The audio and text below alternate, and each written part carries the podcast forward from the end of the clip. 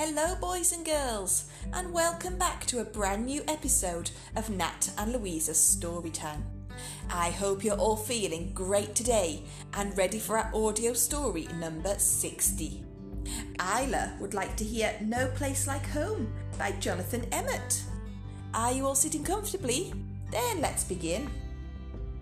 Hot diggity, said Mole as he climbed out of the ground one morning. It was a beautiful day, the sun was shining and there were flowers everywhere. Suddenly, Mole's burrow seemed very small and dark and dull. "Why should I live underground?" Mole said to himself, "when I could live somewhere big and bright and beautiful instead." And Mole set off in search of a new home. He hadn't gone far when he came across Hedgehog. "Hello, Mole," said Hedgehog. "Where are you off to?" "I'm looking for a new home," explained Mole. "Somewhere big and bright and beautiful." "I know just the place," said Hedgehog. "Follow me." "So, what do you think?" asked Hedgehog, as they crawled into a hollow log. Mole tried to feel at home in the log, but the wind was whistling right through. "Well," said Mole, shivering, "it is very big, but it's too drafty for me. I'd like somewhere a little more snug." Mole and Hedgehog had just crawled out of the log when they saw Squirrel. "What's up?" asked Squirrel. "I'm looking for a new home," explained Mole. "Somewhere bright and beautiful." "And snug," added Hedgehog.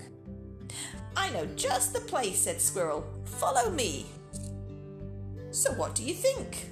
said Squirrel, as Mole clambered into an empty bird's nest. Mole tried to feel at home in the nest, but he was too afraid of falling out. "Well," he said, "it is very bright, but it's too dangerous for me. I'd like somewhere a little more safe." Hedgehog, Squirrel and Mole had just climbed back to the ground when Rabbit came bounding up. "What's happening?" asked Rabbit. "I'm looking for a new home," explained Mole. "Somewhere beautiful." "And snug," added Hedgehog. "And safe," added Squirrel. "I know just the place," said Rabbit. Rabbit led Mole, Squirrel and Hedgehog to a little stream. "Over here," she said, hopping easily from stone to stone. "So what do you think?" said Rabbit, as they scrambled into a hollow beside a sparkling waterfall. Mole tried to feel at home in the hollow, but he kept getting splashed. "Well," he said, "it is very beautiful, but it's too wet for me. I'd like somewhere a little more dry." It was getting late, and Mole still hadn't found his new home. "I didn't think it would be this difficult," sighed Mole.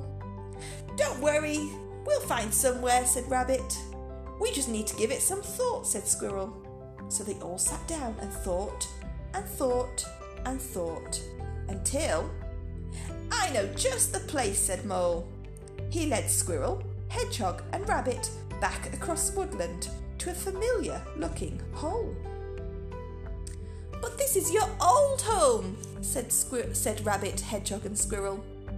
"I know," said Mole happily. "Isn't it wonderful? It's not big or bright or beautiful, but it feels just right to me." It was dark outside and a storm was sweeping across the woodland, but everyone was very comfortable down in Mole's burrow. "It's so snug," said Hedgehog. "And safe," said Squirrel. "And dry," said Rabbit. "Yes," said Mole contentedly. "There's no place like home." The end. I hope you enjoyed our story today. See you all soon. Bye-bye.